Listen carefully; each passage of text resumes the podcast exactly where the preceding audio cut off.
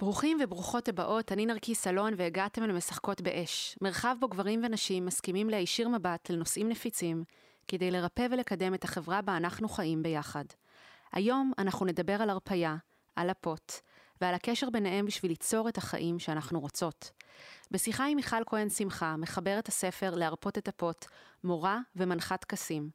דיברנו על למה כולנו כל כך מכווצות שם למטה, מה המחיר שאנחנו משלמות על זה, איך זה קשור ליחסים שלנו עם גברים, איך מרגישה פוט רפויה, ואיך כל זה מתקשר לבריאת מציאות.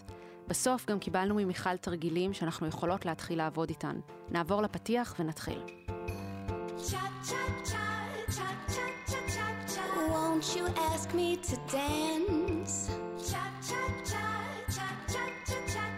Over here and take my hand.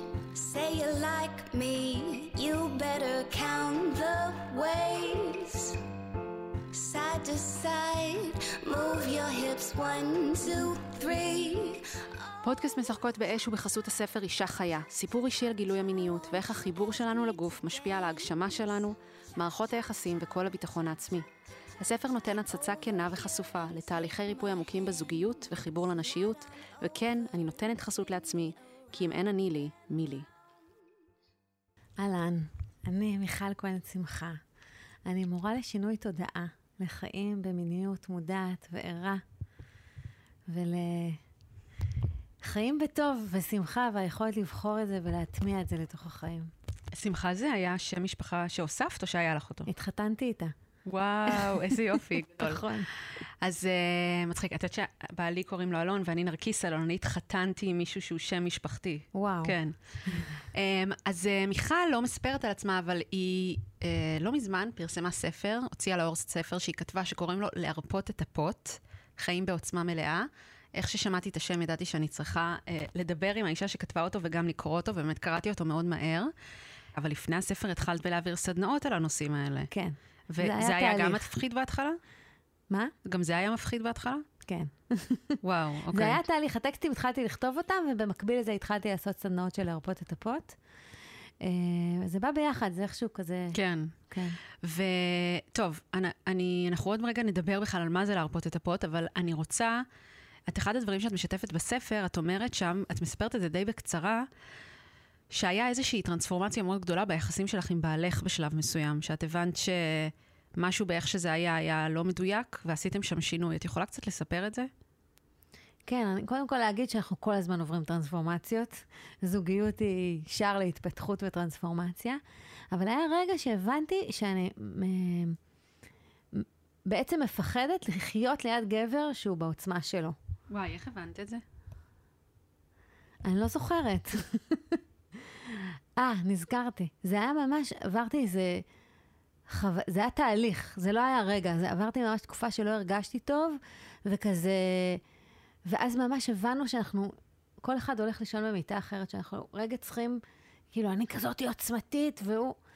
וכאילו שאני לא נותנת לו מקום בעצם, להיות מישהו מרוב שאני... ואז התחלתי להבין שזה לא שאני לא נותנת לו מקום, אני מפחדת לתת לו מקום, כי משהו באנרגיה הזכרית, שזה לא קשור אליו באופן אישי, כן, הוא איש מתוק, מתוק, מתוק. משהו באנרגיה הזכרית, ישר אני מתנגדת אליה, ישר היא מאיימת אליי, ישר בא לי להגיד, היי, אני פה הבוסית, אל תתבלבלו. מה זה אומר לתת לזה מקום? זה אומר, רגע, קודם כל, בעמוק של זה, זה לא לפחד מזה. ואז מתוך זה שאני לא מפחדת, אני רואה את המתנה של האיכות הזכרית. שבעצם זה איכות שנותנת המון המון בהירות. והיכולת הזאת רגע להתמסר ולקבל אותה, היא מתנה. אז אנחנו נדבר על זה עוד, עוד מעט. Um, אני רגע חוזרת, כי הכל קשור, שזה לא, לא אינטואיטיבי לכולם, שחלק מלהרפות את הפוט וחלק מלהיות בכוח שלי כאישה, זה בהכרח קשור גם ללקבל גברים ולקבל את הזכרי, כמו שבשביל גברים זה אותו מסע הפוך. אז בואי רגע נחזור לבייסיק. מה זה להרפות את הפוט ולמה זה חשוב? להרפות את הפוט, יש לזה שתי רמות. רמה אחת זה ממש הרמה הפיזית, שהשרירים בפוט שלנו מכווצות, מקו... בא לי להגיד מכווצות, כי זה אזור הכי נקבה שלנו. אה, ו- וממש השירים אסופים שם מכל מיני סיפורים של החיים האלה והחיים הקודמים, וההיסטוריה שלנו כנשים, והפחד שלנו להתהלך בעולם בנינוחות את המינית שאנחנו. זה, זה, זה רמה אחת. וברמה השנייה זה הרמה האנרגטית, כי יש לנו את הגוף הפיזי והגוף האנרגטי, ואנחנו הולכים עם אה, אה, זיכרונות שמכווצים אותנו, וזה נמצא בשדה שלנו, וזה משפיע עלינו מאוד. אז היכולת להרפות את הפוט זה, זה, זה גם ברמה הפיזית של להתהלך עם שרירים יותר רפואיים, לא רפוסים, כי פוט רפוסה היא לא בריאה. אני מדברת על פוט שהיא יודעת... זה קורה להרבה נשים אחרי לידה, נכון? כן, אם לא עושים... כן, אני מדברת על, על פוט, על רצפת הגן ש, שהיא גמישה בעצם, שהיא יודעת להרפות ויודעת לאסוף את עצמה. אבל בגלל שאנחנו, הרבה מאיתנו כל כך חשופות, המפתח של להרפות את הפוט הוא מאוד מאוד משמעותי בהתנהלות של, של העוצמה שלנו, כי בעצם הפוט שלנו היא פתח. אם יש לנו את הקו האמצע שלנו, הפוט היא הפתח של, ה, של הקו האמצע שלנו. והרבה אנרגיה נכנסת משם, משם, שזה כוח. ואם האזור הזה אסוף וחסום, אז פשוט יהיה לנו פחות כוח. אז לאיזה דברים, זאת אומרת, יש, את הרבה מדברת בספר על הקשר הזה שבין החיבור שלנו לגוף ומה קורה עם הגוף לדברים אחרים בחיים שלנו, נכון? כי אם אני עכשיו אקשיב לך, אני אגיד, טוב, זה טוב שתהיה לי פוט רפויה אה, וגם זו כזו שיודעת, את יודעת, חזקה לאסוף את עצמה, כי אז אני אהיה יותר uh, בגוף, אני אהיה יותר מינית וכולי. אבל זה לא קשור רק לזה. זאת אומרת, את מדברת שם על זה שיש השלכות מה, מהמאפיין הזה על כל החיים שלנו. את יכולה לדבר על זה קצת? כן, בטח, ממש. כי בעצם הכוח, יש לנו את הלב שלנו, נכון? יש את האנרגיה של הלב ואת האנרגיה של הראש. הראש, כשאנחנו עובדים עם הראש כל הזמן, אז חסר את הרגישות של הלב העדין שלנו. וזה פשוט עוד איבר, עוד אזור בגוף שנושא בתוכו חוכמה וידע. הרחם והפוט ורצפת האגן, הם נושאים בתוכם המון המון המון ידע וחוכמה ועוד מידעים שיכולים לעזור לנו להתנהל בחיים. וכשאנחנו מחוברות לאזור הזה, אז פשוט יש לנו עוד אינפורמציה לנוע איתה בעולם הזה. זה מעניין. עוד היבטים, יש, זה, זה היבט אחד מזה. אז עוד אינפורמציה לנוע איתה בעולם, אבל כן, יש ממש קשר בין... אה, אני, כן, אני רוצה שנפרוט עוד היבטים, כי את כן. מדברת שם גם על הקשר הזה של uh, בריאת מציאות, והקשר הזה של בכלל איך אנחנו מסתכלות על עצמנו באופן כללי, כאילו הדימוי גוף שלנו. מבינה מה אני אומרת? בטח. כי, ברגע שיש לי עוד אינפורמציה, וברגע שהאזור הזה של הפוט והרחם פתוחים ורפואיים, ואני בחיבור עם האזור הזה, אז אני יכולה להיפגש עם הכוחות חיים המלאים שלי. כי להכיל כוחות חיים מלאים, כשאני מכווצת, אני פשוט לא יכולה. זה נותן לנו עוד מידע, כי ברגע שאנחנו מחוברות אל הפוט שלנו, יש לנו עוד מידעים שזמינים בעבורנו, שאם היינו חיות בניתוק ועם פוט מכווצת, פשוט לא נקבל את הידע הזה, כמו שהלב שלנו פתוח, ואז הרגישות שלנו חיה ופועמת ונותנת לנו מידע, והראש שלנו אינטליגנטי, ככה גם הפוט שלנו, יש לנו אינטליגנציה לפוט בעצם, סוג של פוטית כזאת, שפת הפוטית. כן. זה רמה אחת. זה כל איבר בגוף, היית אומרת? הייתי אומרת שכן, אבל יש איברים שהם ככה עם אקסטרה. יותר ש... פוטנטים, יש כן, להם יותר פוטנציה. כן, גם מעצם זה שתחשבי שאני, את וכל בן אדם בעולם הזה נוצר מתוך מפגש מיני. נכון. נוצר מתוך האיברי המין האלה. יש לזה, אנחנו לא קולטים את עוצמת הכוח והאינטליגנציה שנוכחת שם. זה רמה אחת. רמה שנייה זה שזה הפתח שלנו, וזה אזור שמחובר למקורות אנרגיה של חיים. וברגע שהאזור הזה, הצינור פתוח, והאנרגיה יכולה לזרום באזור הזה, אז יש לי פשוט יותר כוח, והכי הכי פשוט. יש לנו יותר כוח כי האנרגיה יכולה לזרום. נכון שהלב שלנו חסום? אני לא מרגישה אהבה בלב, נכון? כן. אז זה אותו דבר, כן. כשהפוט שלי חסומה, אז האנרגיית חיים שלי פשוט יורדת. כן. והרמה הבאה והנוספת של זה, זה היכולת שלי בעצם, ברגע שאני נינוחה עם המיניות שלי, עם הפוט שלי, אני יכולה למנף את הרצונות שלי, את החלומות שלי, לתוך החיים. זאת אומרת שיש לי מקור של אנרגיה שזמין לי, שיכול לעזור לי ולתמוך אותי בבריאת מציאות. אז רגע בואי נדבר על זה, כי הנושא הזה של בריאת מציאות, אני גם נגעתי בזה קצת בספר בעניין של סקס מג'יק, כי יש פרקטיקה בטנטרה שממש מלמדים אותה.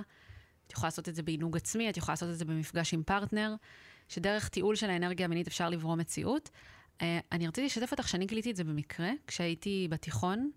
אה, אז אה, אני זוכרת שנחשפתי לכל העניין הזה של הסוד, ואז הרי בסוד הם מדברים על זה שאת צריכה ממש לדמיין את הדבר שהוא יקרה. ואז חשבתי על זה שבעצם בעת עינוג עצמי אני מאוד מדמיינת, מאוד מדמיינת משהו, וזה כבר נורא חזק, אז יכול להיות שזה יהיה מעניין לשלב בין הדברים.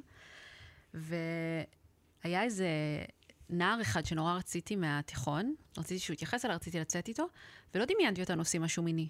דמיינתי אותה, מדבר איתי, ושאנחנו יוצאים, כאילו פשוט דמיינתי אותנו שאכפת לו ממני. ממש בלי פנטזיה מינית, זו הייתה הפעם הראשונה שחוויתי עינוג עצמי, שלא מתייחס בכלל לפנטזיה מינית. יומיים אחרי זה, בן אדם שלדעתי, כאילו בקושי התייחס אליי לפני, הוא פתאום, ראיתי אותו באיזה אירוע, רק דיבר איתי, רק התייחס אליי, רק זה, וממש נלחצתי, אני כזה, וואו, הרג... זה הרגיש כמו כישוף.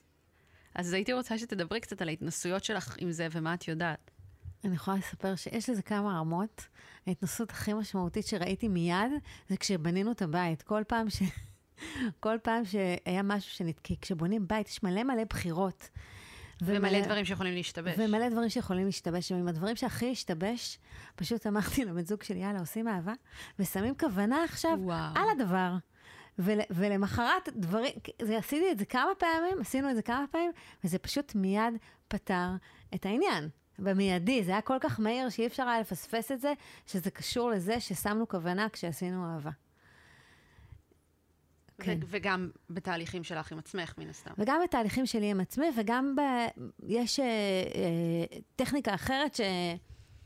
שקיבלתי תכלס, של לעבוד עם אנרגיה מינית בעבור בריאת מציאות שהיא לא בתוך מפגש מיני בכלל, שפשוט מזרימים את האנרגיה המינית. אפשר לעשות את זה לבד, אפשר לעשות את זה עם uh, בת זוג או בן זוג. וממש עבדתי עם זה באופן פעיל כדי להשפיע על דברים מאוד מאוד משמעותיים. וזה פשוט עבד. זאת אומרת, את חייבת לספר לנו איך עושים את זה. טעימה, משהו. כן. פשוט מחזיקים ידיים בשמונה. עם... אה, בצורת שמונה. בצורת שמונה. זאת אומרת, יד ימין נותנת, נותנים ליד ימין לזה שמולנו, ויד שמאל, ושמים את הידיים אחד על השני, כמו כזה שזה המרכז של השמונה. שמונה הוא, הוא צורה אנרגטית מאוד משמעותית, והאמצע זה המקום של הטרנספורמציה, המרכז של השמונה. זאת אומרת שאנחנו יוצרים שמונה עם הידיים, שהלב שלנו הוא חלק מה... הצורה הזאת, בסדר? אה, זה כן, ברור? כן, כן, כן. כאילו הלב זה הראש של השמונה. בדיוק. כן. ואז בעצם אני לוקחת שאיפה, אני מסכימה לקבל אליי אנרגיה, נכון? כשאני נושמת אני מסכימה לקבל, אני מסכימה שהעולם יחדור אליי.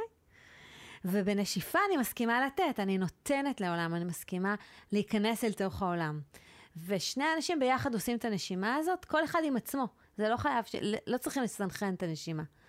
ואז לאט לאט נוצרת אנרגיה מאוד מאוד חזקה בין כפות הידיים, וכשמרגישים את האנרגיה הזאת, זה הזמן פשוט להנכיח את הכוונה. אפשר גם באופן מודע להזרים אנרגיה מינית, אבל אנחנו לא הולכים למקום של חרמנות. אבל רגע, לרגע, כשאני בעצם ש, אמ, שואפת, שואפת, אז אני חושבת על קבלה, וכשאני נושפת, אני חושבת על נתינה. זאת אומרת, כל אחד כן. מתרגל את הזכרי ואת הנקבי בתוך ביחד. התנועה הזאת, נכון? כן, כן. וואו, וראית שהדבר הזה עובד. אצלך. ממש. וואו, מדהים. זה גם כלי שאני משתמשת איתו בטקסים שאני מנחה, אני ממש מפעילה אנשים תוך כדי הטקסים, ואני גם משתמשת את זה בעבור התרגול שלי. מאז ש... שהתחלת ממש להרפות את הפוט ולהכניס את זה לחיים, איזה שינויים ראית בחיים שלך? אני יותר, אה, נראה לי שהדבר הכי הכי עמוק, יותר ויותר מסכימה להיראות במלוא העוצמה שלי בעולם. מסכימה להיות מי שאני. אני נכנסתי לוועד של היישוב, שזה כאילו נראה הזוי, כאילו שאני נכנסתי לוועד של היישוב, שזה היה בתקופה שהיה ממש ממש קשה לשבת שם, mm. ופשוט עשיתי שם המון המון עבודה אנרגטית. ולמדתי עוד לדבר, וזה היה בדיוק בתקופה שכתבתי בבקראונד, כל הזמן כתבתי את הספר, ובחוץ, בנראות של זה, הייתי בוועד של היישוב. אז עשיתי המון פעולות בחומר, ש, שפשוט זה היה עוד לראות ועוד לראות ועוד עוד להסכים להיות מי שאני, עוד כן. מרכז פנימי, עוד כוחות חיים. אם זה דבר שהוא כל כך כדאי, למה לדעתך לכל כך הרבה נשים קשה לעשות את זה? קודם כל, יש טאבו מטורף בחברה סביב מיניות. נשים לא מסוגלות להגיד את המילה פוט. או להסתכל על הפוט. או להסתכל על הפוט, או להגיד שם למטה, או לדבר עם הבנות שלהם על מיניות. אני חיה בקהילה ש... של אנשים שהם יחסית תופסת אותם כמחוברים ומדברים, ו- וגיליתי שאימהות לא מדברות עם הבנות שלהם על הווסת, שזה זה הימם אותי, וזה אנשים שהם יחסית חיים במודעות. אז אין מודעות, כי, כי אנחנו חיים בכל כך נתק מהאנרגיה המינית, יש כזה טאבו, דתות שלמות שאוסרות על, על מפגש מיני כמשהו שפוגע ברוחניות, בפשט של זה, שזה... לא חינכו אותנו, פשוט לא חינכו אותנו, אנחנו חברה שמתבקשת להתחנך מחדש. וואו, את רואה את הבעיה הזאת אצל גברים ונשים באותה צורה? כן, זה בביטויים אחרים, בריקודים אחרים, אבל כן, השורש נמצא שם אצל כולם. להיות נינוחה עם המינית שלנו, או לנוח עם המיני ש... שהגבר הוא, אני חושבת שהוא נמצא, אני רואה את זה, גם אצל גברים וגם אצל נשים. אבל אצל נשים יש גם את ההתניה הזאת של uh, להיות אובייקט, שהגוף נכון. שלי אמור להיות, uh, להיראות בצורה מסוימת. אני מרגישה שמשם מתחיל הנתק. גם משם מתחיל הנתק. אני בשלב מסוים שפיתחתי הפרעות אכילה, זה, קיבלתי את המסר שזה לא משנה אם אני רעבה. ולקחתי את אותו מסר אחר כך לחדר המיטות, זה לא משנה אם זה נעים לי או לא. זה הכל אותו דבר. אז יש משהו בחברה שבכל זאת יש בה התניות שהן uh, ייחודיות לנשים. ברור, כמו שיש התניות שייחודיות לגברים, גם על גברים שעומד להם הבולבול והם מתביישים מזה. למה להתבייש מזה? לא, הם בדרך כלל מתביישים שלא עומד להם, לא? תלוי באיזה סיטואציה. נכון. בסיטואציה מינית כן, אבל אם זה סתם עכשיו, ב... נכון. צריכים לסדר את המכנסיים שלא יראו, כן. זה גם פדיחה. כן. זאת אומרת, למה זה פדיחה? למה אנחנו חיים בחברה שזה פדיחה? בעומק של זה? רגע, כשהבולבול עומד, יש פה איזה קו, איזה אנרגיה ש, ש, שיש לה משהו לתת. יש עניין לנהל את זה, כן? ללמוד איך לעבוד עם הכוחות חיים, כגברים וכנשים.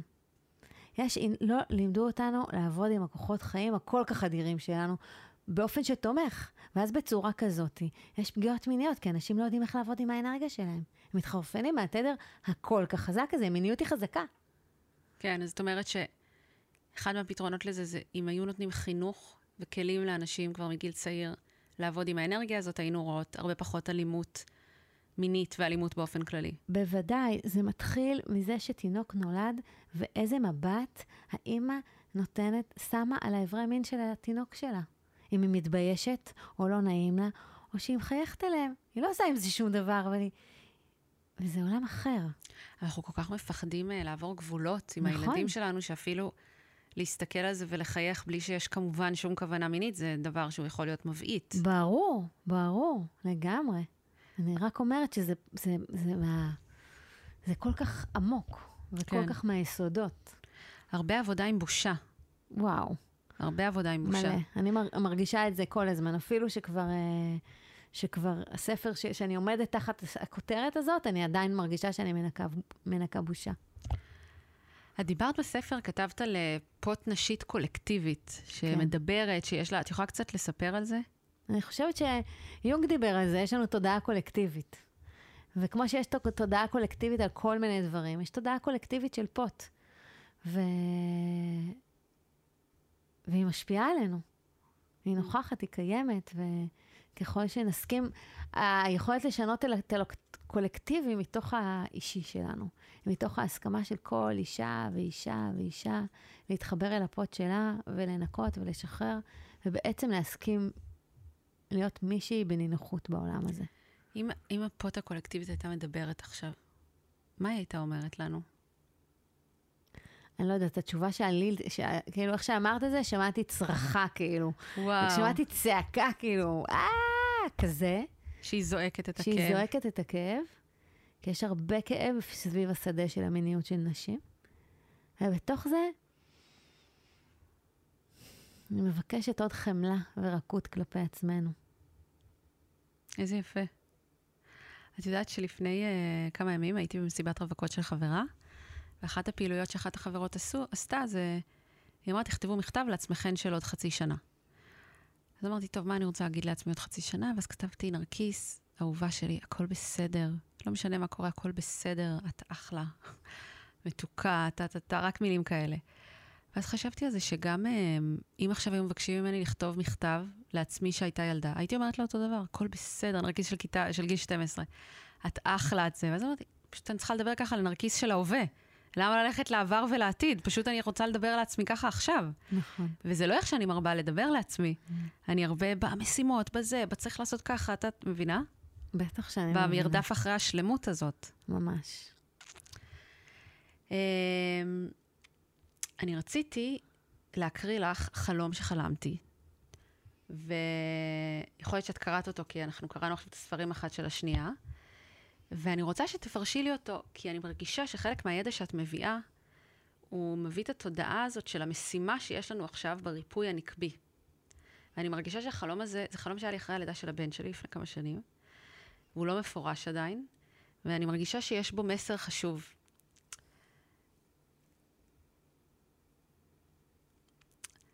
בוקר אחד אחרי שהענקתי ולוי הפסיק לעשות קולות, הצלחתי לחזור לישון. בשלב מסוים הבנתי שאני בחלום, חלום צלול, שבו אני אמנם ישנה, אך מודעת לכך שאני נמצאת בחלום. לאחר הלידה, היכולת הזאת נפתחה אצלי ביתר שאת. באותו לילה, כשהבנתי שאני בחלום צלול, שאלתי, מה כדאי לי לעשות עכשיו בחיים? במה לעסוק? מיד נגלה לפניי ציור של אישה. הוא היה מסקרן ולא ברור. היא הייתה ספק בת אדם, מיוסרת, ספק חיה, אשר גופה מחובר לכל הבריאה. ממנה הגעתי בפתאומיות למחוזות טבע מרהיבים, שדות ירוקים עם פרחים לבנים, שמיים חצי בהירים וחצי מעוננים, ורוח מדויקת ונעימה, שהניעה את העשבים בצורה יפה כל כך. התחלתי לנוע, זזתי כאילו אני קשורה לרוח, הרגשתי חלק מהטבע. תדרים גבוהים שטפו לי את הגוף. לאט לאט התחלתי להתרחק בזום אאוט מהטבע.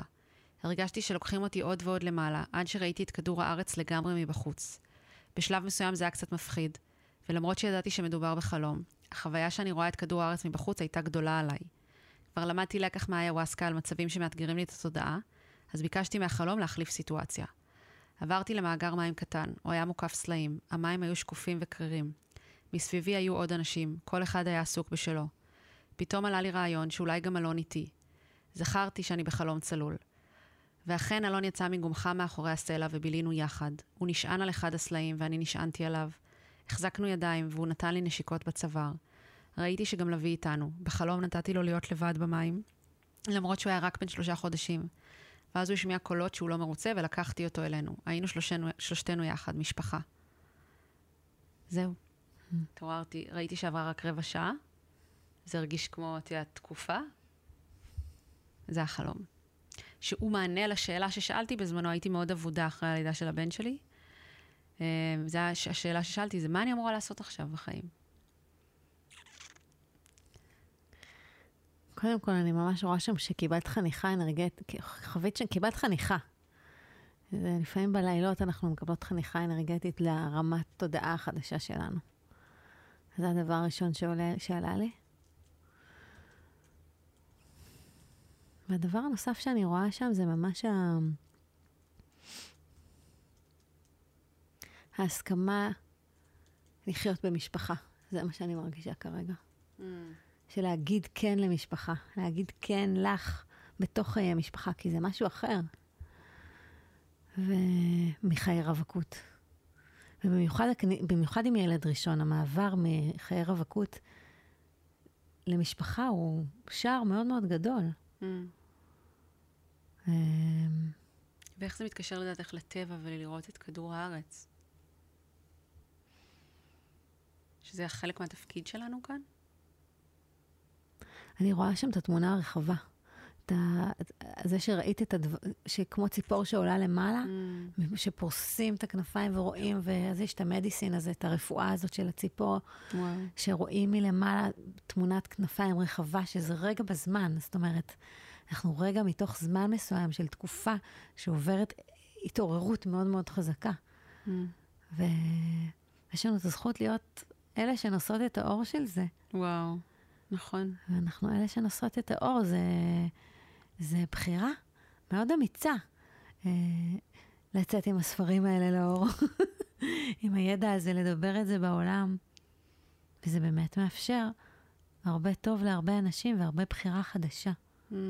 ואני חושבת שיש שם, בתוך החלום שהבאתי, יש איזה, כאילו מלמעלה ל zooming in של המשפחה, ויש שם בחירה. מדהים. את יודעת, אמ, אני רוצה שאנחנו ניתן כמה כלים, אבל יש המון כלים שאת משתפת בספר. הספר גם נגמר בכזה section שלם עם כלים. אבל רציתי שניתן פה דוגמה לאיזה שני, שני כלים שרק קשורים להרפיה. רק הרפיה, כי אני מרגישה שבאמת הדבר הכי משמעותי שקיבלתי מהספר שלך זו הרפאיה. גם אפילו עכשיו שנתת לי פירוש של החלום, זה משהו שאני מרגישה שאת מביאה.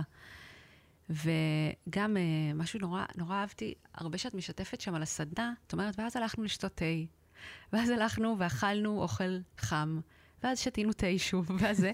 אני מאוד אוהבת תה, אני לא שותה קפה, אני שותה תה. תה בשבילי ממש מייצג, אה, את יודעת, משהו טוב לעשות עבור עצמי. אה, ואני מרגישה שהדבר הזה שזה מייצג, בגלל שנראה לי המרחבים שאת מחזיקה ממה ש... מהטרנסמישן שקיבלתי בספר, זה הרשות הזאת להרפות, ההסכמה הזאת להרפות, ומשם מגיעה הרבה מהעוצמה והרבה מהחיים שאנחנו חיכינו להם. אז אני מזמינה אותך עכשיו באיזה צורה שאת רוצה. יכול להיות דמיון מודרך, יכול להיות... רק רגע רוצה להגיד, כן. בהמשך למה שאת כן. אומרת, כי זה משמעותי, ברגע שאנחנו מרפות ומשחררות אחיזה ממה שאנחנו יודעות בעצם, יכול לבוא הקסם של החיים mm. וידע חדש. אחד מהאומנות שלי זה הנחיית טקסים, ואנחנו לא יודעים מתי קסם יגיע. נכון. והיכולת להרפות ולהניח ולתת מקום לקסם האישי שלנו בלי קשר לטקס, לדבר המיוחד הזה שאנחנו רוצות להביא, לה, לחיות בו בעולם הזה. וכשאני משחררת ואני מרפה מרעיונות על איך ומה וכמה, איך זה אמור להיות, אלא פשוט מניחה רגע, אז יש לדבר הזה מקום בכלל להיכנס. וואו. את יודעת שזה מזכיר לי, בקבלה מלמדים שהיוצר, כאילו אלוהים, מה שאת לא מאמינה בו, כאילו, whatever you believe in, את יכולה לקרוא לזה אנרגיה, כל לא, דבר. לא, אני מאמינה בו. כן, אני גם. בו, בא, בהם. כן. בטח אה, זה גבר, זכ... אה, נקבה, נקבה וזכר. אה, שהוא בעצם צמצם את עצמו, הוא מצמצם את עצמו כדי שאת תוכלי להתקיים, שאת תוכלי ליצור. ובעצם כל אחד מאיתנו בבריאה שלנו עושה, עושה את זה בדרך שלנו, מבינה? כאילו, כדי שמשהו יכול להתקיים, משהו בנו נדרש לפנות מקום, כמו שאת קוראת לזה, לצמצם משהו בעצמנו. אז במקרה שלי, נגיד, זה שליטה. לצמצם את השליטה, לשחרר אותה, ואז הדברים יכולים להגיע, כי אחרת הכל מלא. פשוט אין חלל. אין חלל למשהו להיווצר. אמ, זהו, אז, אז תרפי אותנו. זה, זה כאילו, את יודעת, בוא נדמיין שהיינו עכשיו בשיעור, בשיחה הזאת, באיזשהו שיעור מנטלי, ועכשיו מגיע השלב של הסוף, סוף השיחה הזאת, והשלב הזה הוא שלב של הרפייה. אז באיזה דרך שאת חושבת שמתאימה? מה, להנחות מדיטציה? יכול, יכול להיות להנחות מדיטציה, יכול להיות כלי של הרפייה, מה שאת מרגישה. אוקיי. קודם כל אני אתן כמה כלים קצרים, ואז אנחנו נעשה איזה מדיטציה קצרה. קודם כל, הדבר המשמעותי ביותר זה לזכור לנשום. כשאני נושמת נשימות עמוקות, זה, זה כזה basic, אבל ה basic הזה לא מפסיק להיות משמעותי. כשאני נושמת נשימות עמוקות, ונושמת אל הפות שלי, ומזכירה לעצמי יום-יום לנשום נשימות עמוקות אל הפות שלי, יש משהו שקורה. זה ממש להניח יד על הפות ולתרגל את זה, ולפעמים אני לא ארגיש. מי שלא רגילה לנשום נשימות עמוקות, אז אולי אפילו לא תרגיש את הפתח של הנרתיק. אבל לאט לאט עם התרגול של זה, בהתחלה זה בטן תחתונה, ואז לאט לאט זה יורד, ואז כשאני לוקחת שאיפה עמוקה אל הפתח של הנרתיק, בעצם אני מרגישה אפילו מין פתיחה של השפתיים כשאני לוקחת אוויר. ואז כשאני נושפת, משהו משתחרר כשאני מוציאה. אוקיי? זה כזה משהו בסיסי, בסיסי, בסיסי, של פשוט נשימות עמוקות אל הפוט, ופשוט להניח יד על הפוט. כשפשוט על הגבעת ונוס, להניח יד, ובנחת, לא כי אני מנסה להסתיר, לא כי אני מתביישת, לא כי אני מתחבא, לא. אני פשוט רגע מניחה יד על הפוט שלי, ונותנת ליד שלי לנוח על הפוט, ולחמם אותה ולהרגיע אותה. זה פשוט כל כך פשוט וכל כך משפיע. זה נראה לי שני טיפים ממש ממש משמעותיים ב- בלהרפות. כשמעבר לזה, יש את היכולת שלנו פשוט גם לדמיין את הפוט שלנו מניחה ומרפה. ובואו פשוט נעשה את זה. את הסוג של דמיון מודרך יחד עם נשימה, שעוזרת לפוט להרפות. כי איזה יופי זה שבתוך המילה פוט יש להרפות. אז נשב בצורה שנוחה לנו, אפשר להניח את היד על הפוט. ועל הרחם, יד אחת על הרחם, יד אחת על הפוט. וגם תעשו מה שנוח לכם, אם לא בא לכם לשים את היד זה גם בסדר. כתפיים רפויות, לסתות רפויות, כשהפה מרפה, הפוט מרפה. קצה הלשון נוגעת בחך העליון, לסת תחתונה שמוטה כלפי מטה, עיניים רפויות, מצח רפוי. אני לוקחת שאיפה עמוקה אל הפתח של הנרתיק, ונשיפה, שאיפה עמוקה, ונשיפה, שאיפה ונשיפה. אני מרגישה, חשה, מדמיינת, חושבת על כוח הכבידה שממש מושך את משקל הגוף שלי כלפי מטה, את עצמות הישיבה כלפי מטה, והפנים שלי עוד מרפות, והכתפיים מרפות, והלסתות. ואני ממש מוזמנת להגיד לעצמי, אני בוחרת, אני מרפה. מרפה את המחשבות, מרפה את הגוף, מרפה את הפוט, של מה שזה אומר בעבורי להרפות את הפוט. לכל אחת יש את הדיוק של המשמעות של זה בעבורה ברגע הזה. ואני יכולה להרגיש, לחוש, לדמיין או לחשוב על אור של זהב שעוטף אותי מלפנים, מהצדדים, מאחור, מלמעלה ומלמטה. ועכשיו ממש ננקז את אור הזהב אל עבר האגן שלי. כמו מלא מלא קרניים של אור, של זהב, שהזהב היא איכות מטהרת ומנקה. ממש מהדהדת לפנימה אל תוך תאי הגוף, אל תוך תאי האגן, אל הנרתיק, אל הרחם, אל עצמות האגן, אל פי הטבעת. אור הזהב ממש נספג לתוך כל תא ותא בגוף שלי. ואני מסכימה, אני מקבלת. אני מרפה עוד את הפנים, עוד את הכתפיים. נושמת נשימה שקטה ונחה. פשוט נחה.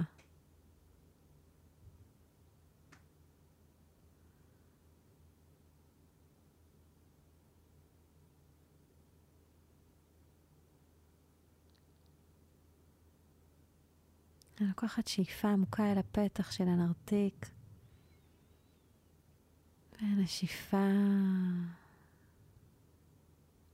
ואם בא לי, אני יכולה גם לשאול את הפוט שלי, מה שלומך הבוקר? מה שלום הפוט שלי עכשיו, ברגע הזה? ואני מקשיבה, ונחה לתוך מה שהיא עונה לי. יכול להיות שזה משהו נעים, ויכול להיות שגם לא. פשוט רגע מקבלות את מה שהיא אומרת לנו. במנוחה.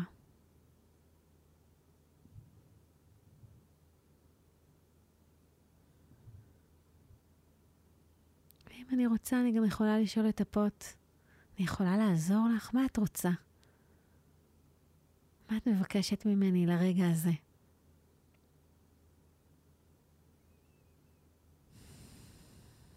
ותקשיבו לתשובה. אני קיבלתי לרגע הזה עוד נשימה.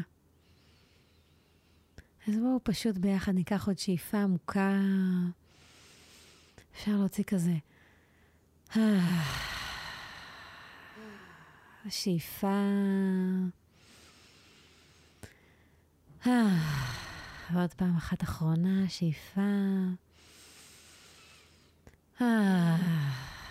כן, שהנחה היא ממש עוזרת להרפות את הפוט ובכלל את התודעה. ולאט לאט מתוך המצב הזה נשאר בו, נשהה בו, ואפשר פשוט לפקוח את העיניים ולהמשיך את היום שלי מתוך המתנה שקיבלתי בהרפאיה של הפוט, בהרפאיה של התודעה, בהקשבה לפוט. תודה. Won't you ask me to dance? Hands.